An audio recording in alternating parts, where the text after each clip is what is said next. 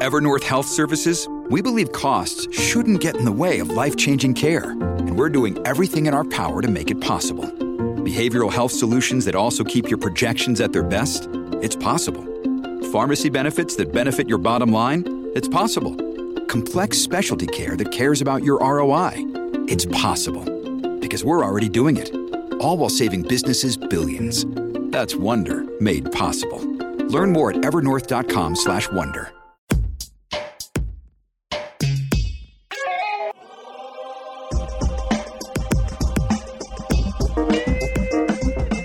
Welcome to the drill down. We've got business stories behind stocks on the move. I'm Cory Johnson with episode number 215. Well, just ahead, an anti woke e commerce company? Yeah, the shares are surging. Colombier Acquisition Corp leads us to wonder what would Jesus do?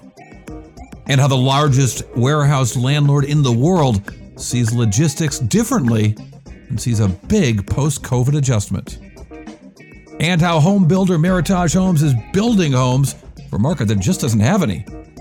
My guest, Meritage CEO Phillippe Lord, but first, it's sponsor time. The drill down is brought to you by Aiera. Never miss another critical event or insight ever with Aiera. Customize your company watch list and track key events, mentions, filings, and more, all within an easy to use, customizable interface. That's Aiera, A I E R A dot com. All right, I'm Cory Johnson. Welcome to the drill down. We're going to explain the business stories behind some stocks that are very much on the move. Isaac Webster joins us, our executive producer. Isaac, how you doing? Good, Cory. How are you doing? Great. Uh, a lot of news this week. Uh, what stocks are you drilling down on today, Cory? Well, we're getting some really interesting indicators uh, about what's going on in the economy writ large. Uh, none more so, I think, than JB Hunt. JB Hunt. We haven't talked about JB Hunt in a while. It trades under JBHT, and shares have risen 11% since the start of 2023 and are around 11% higher in a year. What's going Which, on with JB? Uh, you know, it's just you know now given that given that the uh, S and P 500 is up, uh, I don't know, 19% for the year. Uh, JBHT, JB Hunt, um, you know, not showing terrific performance. Although after reporting earnings this week stock really surged. Uh, the stock was up um, in in just in the in the day after they reported earnings. Um, stock jumped. Uh, I don't know, uh, uh, five percent, four percent for the day. So pretty pretty good move there for this company. Now, um, interesting times uh, here for JB Hunt because uh, they say they're in the logistics business. Sure, trucking and rail is most of it, but they generally saw things slow down from last year and saw them slow down a lot. And sometimes I wonder, you know, when I look at the the the computer headlines, computer generated headlines from Reuters and Bloomberg and others, I see, you know, uh, Reuters headline: misses earnings and revenue estimates. JB Hunt. But they've missed the story here. What the story is that what JB Hunt came out, you know, why does the stock going straight up if they missed earnings? And all that means is that some AI person or worse, a human wrote a, a thoughtless headline there. Because what's really going on here is interesting. Their numbers were not great. Their numbers were down from last year. But every indication they gave was that the company is actually going to uh, reaching kind of a trough here, and that they really think that uh, they've reached something of a bottom in the post-COVID slowdown in rates and shipping units, and that things are about to pick up here. And furthermore, they think that they're going to uh, capture great advantage from this because of technology, something we don't think about when we're talking about a company that is trucking and uh, um, uh, uh, rail freight. And yet, here is uh, JB Hunt, EVP Brad Hicks. He's the EVP of uh, Dedicated Contract Services. But the, the way they fulfill those contracts and the way that they price those contracts for profit is all about a commitment to platform technology. We stand committed to our investment in, in the, the platform technology as it relates to all things JB Hunt. Um, we, we, we don't think about this one window of time that, that we find ourselves in which is probably the most remarkably difficult environment uh, many of us have experienced in our careers.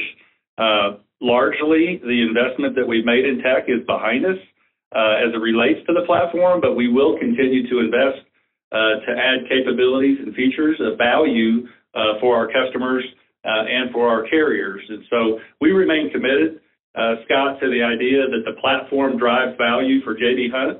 Um, and it's difficult to see in the last 90 days. Uh, but there's a lot of things that are really difficult to see in the last 90 days, and and I, I think that we'll be better for it uh, as we come out of, of what we're in. I think Shelley said last quarter it's not a matter of, of if but when, and and we believe that when that happens, we're going to be very well positioned and poised to be able to scale for the growth that our customers bring our way. So Isaac, they think they've locked in a lot of uh, uh, price. I think that the inflation of last year is mostly behind them, and that they've got an opportunity right now to really assess the market and start to uh, sign profitable contracts and grow from here. Maybe this is going to be the, one of the first areas where AI just totally takes over. I, I don't know how much AI they're uh, doing things, but I think that uh, AI moving trucks and AI uh, driving trains, that's not going to happen. We'll see. Cory, what's your next drill down? I want to look at Prologis. Prologis uh, trades under PLD, and shares have risen over 9% since the start of 2023 and have lost a little over a percentage if you're looking at a 12 month chart. But if this stock has risen steadily over the past 10 years, oh my gosh, and since and rising over 400% since it started trading. Yeah, and this was uh, in a lot of ways um, a, a, a, a dream COVID stock because whatever was getting shipped with e-commerce was going to be kept at some point in time in the largest warehouse holder of the world, and Prologis benefiting so much from that. But in the last year, not doing great at all, as you mentioned, vastly underperforming the market. Um, and indeed, uh, this these guys, you know, they lowered their rent growth forecast. They had been looking for I don't know, ten percent, nine to ten percent uh, in the U.S., nine percent worldwide. They've lowered that to eight percent globally, and specifically, they counted out weakness in Southern California as Isaac's family has stopped ordering things online. Is that true? Um, don't ask my husband about that. We okay, there's plenty of ordering. There's plenty of ordering happening every day. Brings new boxes to our doorstep. Yes, uh, um, I have a similar doorstep, and yet um, we uh, see from Prologis that uh, generally Southern California slowed down quite a bit. Uh, lower imports on the West Coast driving the degradation in rent uh, increases, uh, and the market normalizing. These guys were just full. We, I, I think last time we talked about them, we were talking about um, you know 99% occupancy, rent growth of 130% since yeah. 2020. These guys are raising rates uh, and continue to r- raise rates a lot, but that's uh, uh, tapered off a little bit. And um, what's really interesting here is that the CEO, uh, Hamid, uh, excuse me, Hamdeed Moghadam, um, and their offices, interestingly, are as close to the uh, uh, Business Podcast Network offices as any company, as close as, as, as Salesforce or or Autodesk. They're right there on a pier in San Francisco and a Pier Three to be specific, no, Pier One to be specific. Um, and these guys uh, uh, are seeing a little bit of a, a divergence where they think that they hold price better than logistic companies like JB Hunt, which sometimes have to drop their prices quite a bit when things slow down. And that really what we're looking at right now is back to 2019, pre-COVID. Here is CEO Hamid Moghadam. The easiest way to think about it is demand, supply, rental growth. All of those things are are trending back to 2019 pre-COVID.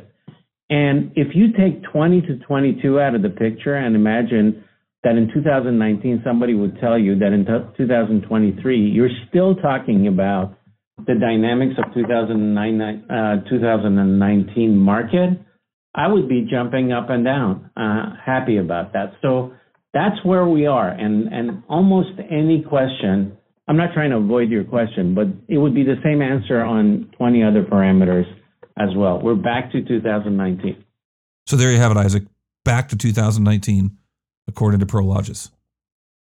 This is definitely a long term investment.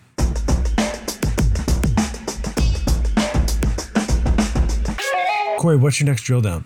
So I want to look at a company that is just now public, It's a little smaller than the usual company we're talking about. It's got a 200 and 300 million dollar market cap um, uh, with its initial listing, Public Square, uh, currently listed as the Colombier Acquisition Corporation. Yeah, it's a SPAC. Ah, SPAC. And this is a very interesting SPAC. Uh, it's hot. T- trades under CLBR and CLBR shares have jumped 42% on today's trading session, and shares are higher by 31% for the year, thanks to that 42% jump. So yeah, tell that, us about that, this company. That entire jump is in the last couple of days, really. Yeah. So this company for, uh, going public through a SPAC, and I want to talk about the financial uh, uh, success here of this SPAC, where we've seen almost only failures uh, for quite a while now. But uh, you know, we, we've all heard of socially responsible investing. Well, these guys are practicing biblically responsible investing, or at least encouraging shareholders to do so. According to their interpretation of the Bible. Well, sure. Just as like socially responsible investing is according to an interpretation of social responsibility. right? Fair. Yeah. Um, so uh, the idea of this business, which is an e-commerce business, Public Square, is the notion that you don't have to give up any performance to pursue your notion of Christian values through investing. Public Square comes in and goes public with a SPAC that officially uh, is completed on Thursday, uh, July 20. I think you'll see the executives ringing the New York Stock Exchange bell if you're uh, if you're up that early, or if you're listening to this podcast after Thursday, July 20. You missed it, but the idea here is that this company, Public Square, will let you buy stuff that aligns with conservative evangelical Christian values. So, what kind of products, you ask, Isaac? I do. What kind of products? Products like Goat Farm, natural skincare from a family owned goat farm. They make uh, goat milk soaps and lotions and body butters. And uh, How about high performance diapers that, quote, protect and celebrate every life? oh, Veteran owned Star Spangled Tea. Star There's Spangled pro life coffee. What? What they is- got all kinds of stuff. And that company, the company that gives us all those things, Public Square is public now. Uh, now they talk about their growth and engagement. Uh, when they're very exciting that they've got over uh, 1.1 million uh, active customer members. If you go to sign up for this business uh, to use the business, it asks you to list your business as well. So they boast about a growing number of businesses on the platform, but those could just be people giving their email address. Revenues, well, not so much. So far this year, they've reported revenues of under $400,000 and losses of about $5.5 million. But it's interesting to see this thing out there in this uh, environment with such concern about wokeness and whether it's better to be unwoke, which I suppose is to be asleep. I'm not sure, but I think it means something different to people who say that. Nonetheless, this is one of the only, let's talk about finance, let's talk about the stock market. This is one of the only SPACs that has worked in the last few years, if not the only one. Um, and this, uh, the SPAC sponsors uh, and the Colombier Acquisition Corp uh, have found a company that uh, investors are interested in. There's, there's a lot of uh, institutional money in this already. And obviously, it's got a story for a certain kind of retail investor. And indeed, uh, I listen to a, a podcast or a, uh, it's like a radio show that's also got a podcast and a YouTube channel, Financial Issues. They are focused on what they call biblically responsible investing with host Shauna Burt. Here's just an excerpt of from her actually interesting podcast, Public Square CEO Michael Seifert speaking in the Financial Issues show. But Public Square, publicsq.com, was started to help people that love their country, love their liberties, as endowed by their creator, and want to advance those values in the public square. We created this platform to help those people spend money in alignment with their values at businesses that have taken pledges to honor those values. So love your country, love your liberties, and love their pro life diapers. God. Why not?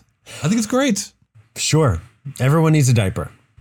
Well, you know, it, I can see how one can dis- can think of a boycott and, and keeping your money away from spending in certain areas as a capitalist uh, tool, but spending with people whose values align with yours are probably better for the economy than a boycott. Spending, spending. Is, spending is good for the economy, no matter which way you uh, There we go. slice it. Public Square, a story we'll be watching. All right, coming up next, a really interesting interview with the CEO of Meritage Homes, one of the largest home builders in the country. And they are doing something that just about nobody else is doing, which is putting houses on the market. America has gone from about 5% of the houses being from home builders to over 30% in just the last few years. And that is because of the story you're about to hear. What's going on with builders like Meritage Homes has completely changed the way the housing market works across this country. Country, you've got to hear this story. Meritage Homes, right after this. The Drill Down is brought to you by Braintrust, a global talent network that matches highly skilled technical freelancers with the world's most reputable brands. Braintrust has helped clients like Bank of America, Goldman Sachs, Porsche, Under Armour, and more build agile tech teams fast at a fraction of the cost. Visit braintrust.com, that's B R A I N T R U S T.com to learn more. All right, welcome back to the Drill Down Podcast. We are joined right now by Phillippe Lord. He is the CEO of Meritage Homes. Uh, and Phillippe, glad to have you on. Thanks for having me. Glad to Um, be here. When you're in the top two or three builders uh, in America, you get mentioned all the time. Top five based on home closings, you don't get mentioned all the time, but Meritage is indeed a top five a builder based on home closings uh, in the U.S. Yes, we are. We've uh, last year we built over 14,000 houses, mostly in the southern hemisphere. We like uh, where it's warm and there's lots of jobs, and so we were the fifth largest public home builder in the country as of uh, 2020 2022 closings. Uh, so really interesting uh, business. Uh, let's talk a little bit more about where you are focused, uh, in particular Arizona, California, Colorado, Florida, Georgia, and North Carolina. Yeah, we're focused in. Um, well, in know, Texas, where, I should mention. Well, Tennessee. Texas, yeah, Texas is one of our biggest markets, and Florida, but we're focused mostly in the South, um, across the country: California, Arizona, Colorado, um, Utah, Texas, Florida, um, South Carolina, North Carolina, Tennessee, and Georgia. Um, we focus on really affordable housing, so we are focused on the first-time home buyer primarily. Um, those are the markets where uh, those consumers are living and want to live, are working. Some of the strongest uh, economies in our country, some of the strongest in migration from the states that I didn't mention, uh, where right. people are, are, are sort of leaving. And um, the folks that are coming into those markets are are coming in there because there's jobs and because the um, housing is more affordable and um, and the quality of life is good. So uh, so that's is that that's kind of the connective tissue between uh, a Tennessee and a Florida and uh, you said California. I didn't know anything of California. Anywhere in California was affordable. Yeah, it's not, but you can still be on the bottom of the graph, which is where where we're focused. So, um, you know, even though our prices in California are closer to half a million dollars, they're not a million dollars, right? And so we're still we're still focused on those consumers that can't get the typical medium home.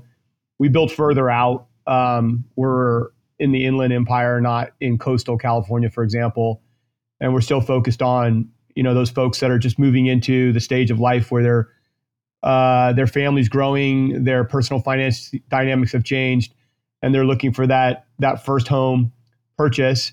And um, you know, under under half a million dollars in California is is where those folks are going.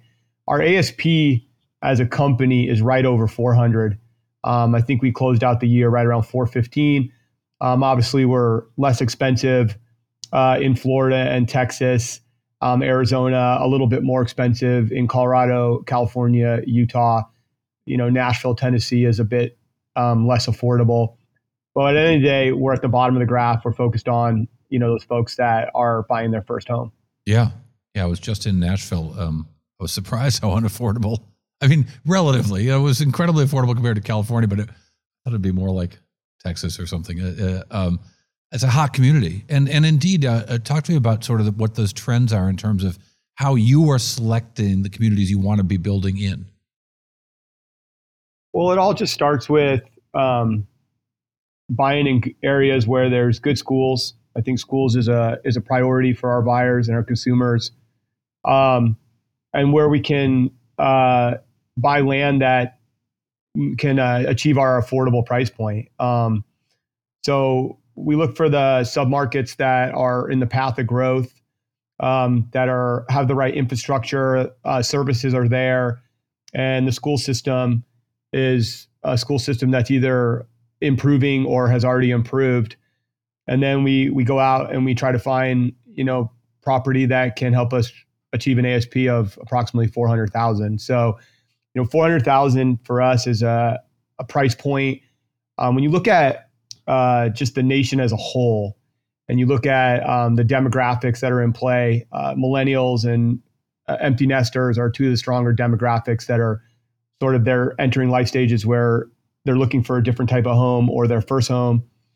And then you look at the supply that's in the market across the US, and most of the supply is unaffordable. Uh, it's stuff that's above 400,000. So we're really focused on trying to deliver product below that price point and still provide a great house um, for our, you know, for our consumers. Um, something less expensive, lower maintenance, has the right bedroom bathroom count. Um, which is which is what three two four two. Yeah, I think you know three two four two four three, and then the biggest we'll get is like a five two or a five three two story home um, in Texas, for example, where everything's bigger. Um, And so and it costs you know, 150 grand a year. So, but probably Yeah. not. But uh, again, at that 400 price. So, what are the building trends and technologies that are changing your ability to provide that? Not just land cost, but uh, uh, surely there are, are are new things that are helping you uh, build houses at those lower prices. yeah, Cory, everything is is making housing more expensive, right? Um, you know, whether it's the land is getting more expensive, the cost of making raw land, land that you can build homes on, we call it improved land. Um, the cost to the regulatory environment, um, school fees, impact fees, water fees, all that's getting more expensive and kind of outside of our control.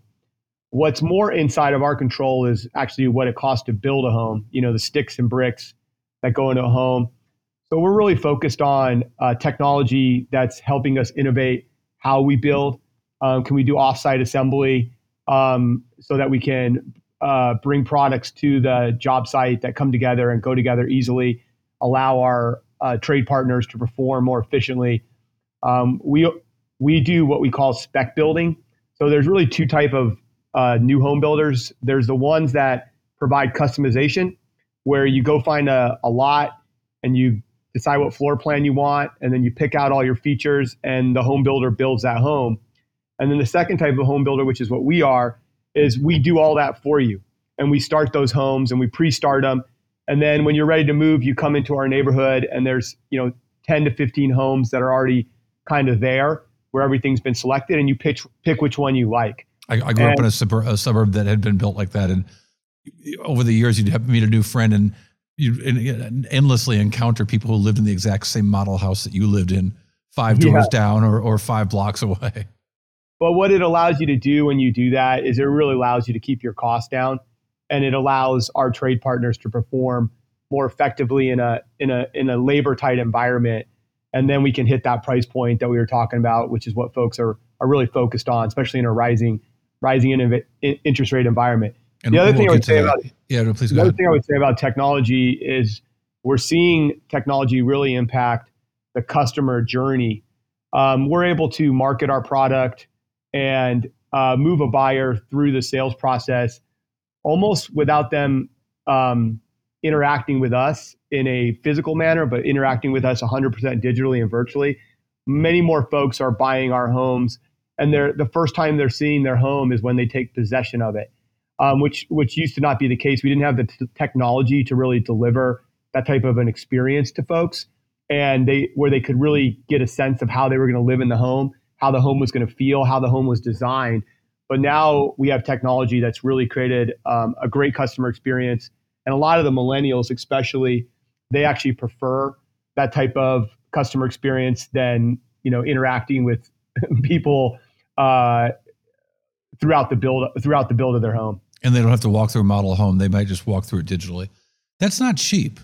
I mean, people, some people I might on the edge, on the margin say, "Oh, do you know, cool. You just put up a website. It's free. You don't need salespeople." That, that's a, that's an expensive digital experience to provide, and I wonder how much you're saving by having it a, as a digital walkthrough, if you will, than than to have to have the the salespeople, the physical salespeople, the physical model homes, and so on. Yeah, I mean, we we still need salespeople because um, this is probably the most significant purchase any family will make, um, and so they still want uh, professional uh, guidance and, and counseling when they're moving through that process. So we still need salespeople, but it's definitely helped us lower our costs when it comes to, like you said, having model homes. Uh, you know, we used to have three or four model homes in every subdivision. Now we can demonstrate our product virtually. So we only have one model home, for example. So we can definitely lower our costs from that perspective. But yeah, the the cost of the technology, the cost of maintaining that technology is more expensive. But overall, I think when you look at the puts and takes, uh, it's cheaper and, and more cost effective to do it digitally than it is to um, kind of the old way of doing it. How much? Give me some notion, percentage or something. I mean, I, I think that um, you know it's really it's really kind of like difficult to say, but I would say that um, you know when our marketing was running four or five percent of revenue, it's it's it's it's lower than that now, and um, my, probably more like two or three percent when you take out Well, those it's a big difference. those models. Yeah, It's a big difference. Um, I'm not good at math, but but it, sounds like it's not so much about the math yeah. uh, as it is about the customer experience. And you know, our customers, they're seeking out a transparent, easy, um, non-stressful uh, interaction with our company. Uh, buying a home is is a really tense experience, especially your first home, and uh, there's a lot of stress and anxiety that comes with it. And we're trying to remove that, right? We're trying to remove that stress and anxiety and give people a lot of comfort um, when they're interacting with our company and when they're making that big big purchasing decision. And I think um, the digital the digital tools have allowed us to do some of that more effectively and create a better customer experience. We've avoided talking. Oh, I want to ask about a, a statistic. Uh, I, I will ask about interest rates in a minute, but that's usually where the business reporters would lead because they don't want to do any homework on your company. But there's a statistic that you guys use that I think is really interesting called absorptions per month. Uh, and it seems like it's very seasonal, and it's and it's down 14% in the most recent quarter than it was um, a year before. But uh, talk to me about what is absorptions per month, and why is that a revelatory statistic? Yeah, and you know it's it's down 14%, but it's down 14% from unprecedented highs. If you look at Right. the last three years with the with COVID and then the supply chain shock, um, the demand for housing has just been unprecedented. So we're still we're still doing quite well. Um, when we when we look at a community, we want to sell a home a week. Um, you know, we want to we want to have enough traffic and enough buyers where we're selling one home per week. That's how many our salespeople, how many customers our salespeople can manage, and um, it's the most uh, efficient way to run our business. We keep the trades uh, on our job sites. Uh, they're building down the street, so they're performing better. They like that a lot better. So we really focus on our absorptions per store per month, and four is the goal because that's one home per week per subdivision, and that's how we think about a business. That's how we buy land. That's how we uh, schedule our homes, schedule our pro- production. It's uh, how we relate with our trade partners. It's how we relate with the realtor community. Is we sort of set that expectation from the top down, and we try to achieve that goal. And it keeps uh, it keeps the the chain moving. It keeps the supply moving. It keeps the customers happy. And and that's per subdivision. That's not per for across the whole company. Yeah, per per subdivision. So we ended um, we ended the last quarter with uh, 270ish communities, and we expect to achieve one sale per week per community. Now, uh, in, in the in, so so our listeners can get a sense of what we're talking about here. That number in the last five quarters has gone from 4.9 to 4.4 to 2.7 to 2.2, then jumps to 4.2. Is that seasonality, or is that uh, about uh, customers getting used to the new interest rate environment? Yeah, you nailed it. I mean, uh, there is always some seasonality to our business. We typically sell, you know, if we're trying to get four per uh, per month per store, we typically tell sell five or six in the spring when uh, folks are really focused on their, you know, moving before the summer starts, moving before the next school year starts. And then as we move into the back half of the year, we do a little bit less than that just because people are focused on other things, the holidays, colder outside, etc. But on average, you know, we'll we'll see that for a month, but it's a little bit seasonal. What happened over the last three years and really uh, the last five quarters, which you were referencing, was not seasonality. This was based on the volatility of interest rates. So the rates were, you know, three in the low threes um, in the first half of last year, and then they started trending up. And by the time we rolled into uh, October November period, they were above seven percent. So a rate was based, the rates were double. Um, so that certainly um, consumers needed to digest that new environment. But we also saw quite a few folks back out of their home purchase in the back half of last year because they didn't have confidence in their jobs, the confidence in the economy, and they weren't sure if they were buying at the right time. So that 2.2, 2.1 that you were referring to in the back half of last year was also a, a net number, not a gross number, which meant we had some cancellations that brought that number down. As we rolled into the spring, um, where rates are were closer to mid sixes, low sixes, um, I think consumers had just digested the fact that this was kind of going to be the new normal. And, and again, our buyer, these aren't people that uh, want to move as much as they need to move. Right? They've gotten married. You're, they're having their second. Your kid. nine month old isn't it It might be three months later, but your nine month old isn't getting younger. Yeah, smaller. exactly. Or or they got a new job in one of these good markets that we're in, whatever it is. So there, there there's a need there, and as long as they can access a payment uh, for the home, a mortgage payment that makes sense, you know, they're going to buy. And and I think that's what we saw in the spring, and that's why our absorptions have uh, kind of bounced back. Um, and maybe again, when they started shopping, they were comparing an affordability that might be akin to their rent, and that number kept going way up, uh, even though the interest rates were only you know quarter point, half point, but that that affordability changed a lot for them, probably while they were in the midst of a shopping experience. But it makes me wonder, how long is that shopping experience? How long does a first-time homeowner go from I think I got to stop renting to I'm I'm ready to sign on a mortgage here? Well, I think it happens quick. Really? Um, oh yeah, I think when when when uh, something happens in your life where your current dwelling is no longer suitable, um, you know, it's usually the spouse who gets really upset first and kind of drives the behavior. But um, you can see folks uh, kind of making that decision and 90, late, 90 days later buying a home. And um, you know, we're focused on that consumer, by the way, you know, because we want to have move in ready homes. So when you come to our subdivision, if you want to move in 30 days, 60 days, 90 days, 120 days, you know, we'll meet you uh, on your timeline. Um, and, and those are the folks that I, I think are driving the housing market right now.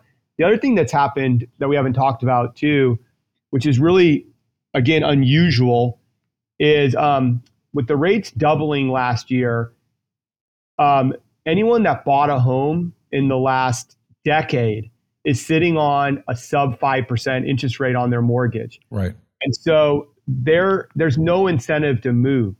So what's happened is typically we compete with the used home market, the resale market.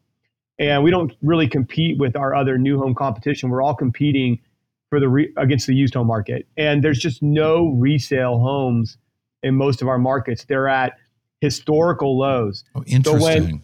So when, so, you, you're the, you're the uh, pun intended, but you're only you're the only uh, kid in the block, not the new kid in the block. We we really are. Typically, we make up about 10 to 15 percent of the market, and the other 90, 85 to 90 percent are buying used homes. Um, right now, we're probably closer to 30 to 35 percent, which is double what we t- traditionally run at. And a lot of it is folks just that when they decide their move, they go out and they call their realtor and say, "Show me what you got," and they don't have anything. All they have is what we have, and so we're getting, um, uh, you know, an unprecedented market share right now in today's environment. And I think that's going to ha- remain that way for some time. I don't think rates are going to come back down for a while. I think rates need to come back down into the five before people decide, okay, I can I can talk myself out of going off of a three and a half to a five, but it's hard for me to talk myself off of going from a three and a half to a seven. Interesting. Let me ask you one last thing. Uh, uh, big news in the last week. Uh, we, are going to run it in a little while, but let me rephrase it. Big news recently about the the California or the Colorado water, um, the Colorado River water, and its usage in, in many southwestern states. And it, it's really going to put a crimp on, I think, on development of houses uh, in the uh, maybe we'll call them expert exurbs, but on on the fringes of places in Utah, places in Phoenix, places in, in the Inland Empire in California, all the places that you are building, or some of the places that you are building. What does that mean for your land values? Can you still get built what you're going to get built? Is the land that you have now more valuable because there won't be other land um, uh, uh, down the stream across the desert from where you're building right now?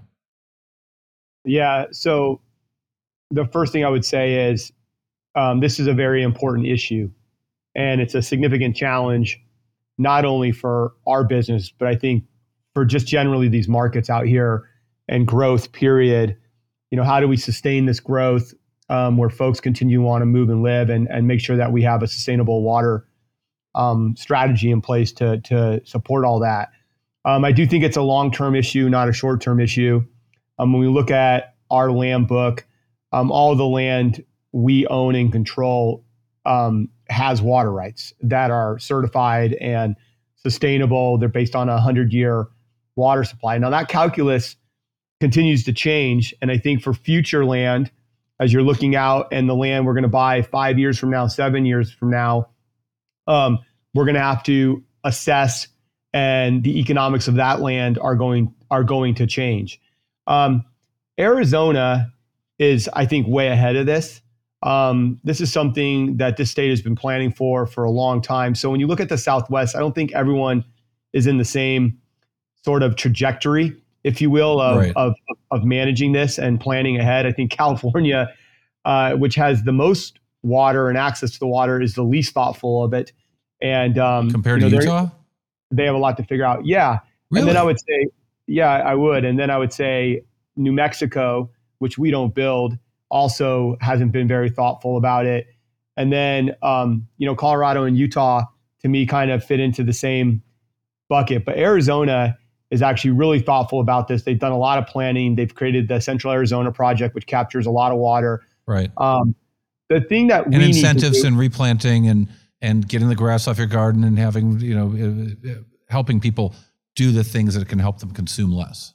Yeah, and the thing that we can do, and we already do this, we build one of the most sustainable new homes in the entire country and uh, amongst all of our competitors. We've been building with a product called spray foam insulation, and we build a, a really high quality home that really has great management of its energy. And it also is really thoughtful about how it uses water.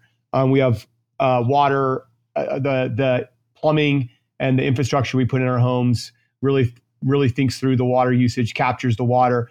And so we'll continue to innovate how our homes operate and how our homes interact with the environment and specifically how they interact with their water supply to make sure that we're being as efficient and thoughtful and and and planning accordingly with these new constraints. And I think there's more more work we can do, although we've done a lot of work.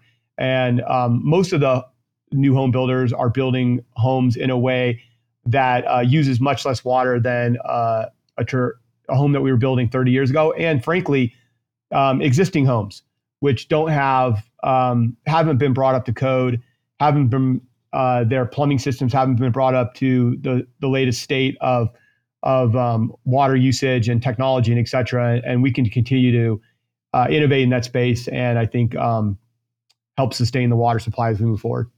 Phillippe Lord is the CEO of Meritage Homes, and Phillippe, we're grateful for your time today. Thank you very much. Thank you. I appreciate it. Coming up next on the Drill Down Podcast, the bite, the one number that tells us a whole lot more about Meritage Homes. Right after this.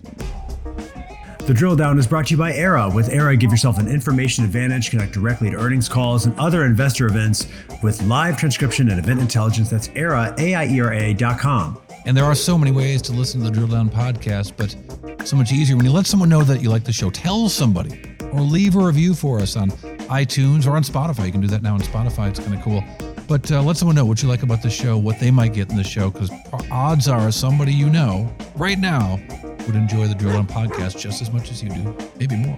And let us know what companies you think we should be drilling down on. Talk to us on Twitter and Instagram by following at Drill Down Pod and connect with us directly at our website, bizpod.net.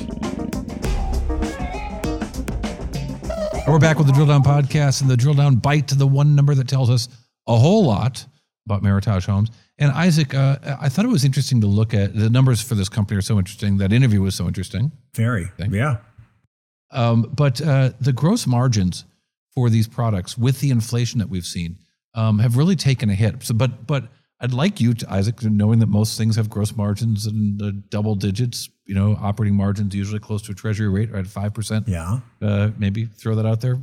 Some companies have better, some companies have worse. Tech companies seem to have none. But gross margin, what is the cost of the home over the price of creating the home? For so forget Oh. the sales costs, forget the costs of the marketing for the homemaker, all that stuff. Just the actual gross margin. Um, and I'll give you a clue. A year ago, in the first quarter, at the end of the first quarter, that gross margin was thirty point three percent, which is really strong. Yeah. Uh, it's lower now. Do you want to guess what it is? I mean, I would have guessed it's around 20%. It is around 20%. Here's your bite 22.4% gross margins for uh, this Meritage home business Wow. in the first quarter of this year. I think that really reflects what we were hearing there was the the cost of the raw materials going up so much with Right. the inflation we've had in the last year and them wanting to stick to that $400,000 price point. What that means ultimately what that means ultimately is a gross margin of 22.4%. which still seems rather healthy. Pretty, pretty good. Pretty good. Yeah. Even though earnings took a hit. Right, you've been listening to Drill Down Podcast. I'm Cory Johnson. Isaac Webster is our uh, producer of this fine show. It's fine because Ben Wilson makes it sound so good. He's our editor extraordinaire. The Drill Down is a production of the Business Podcast Network.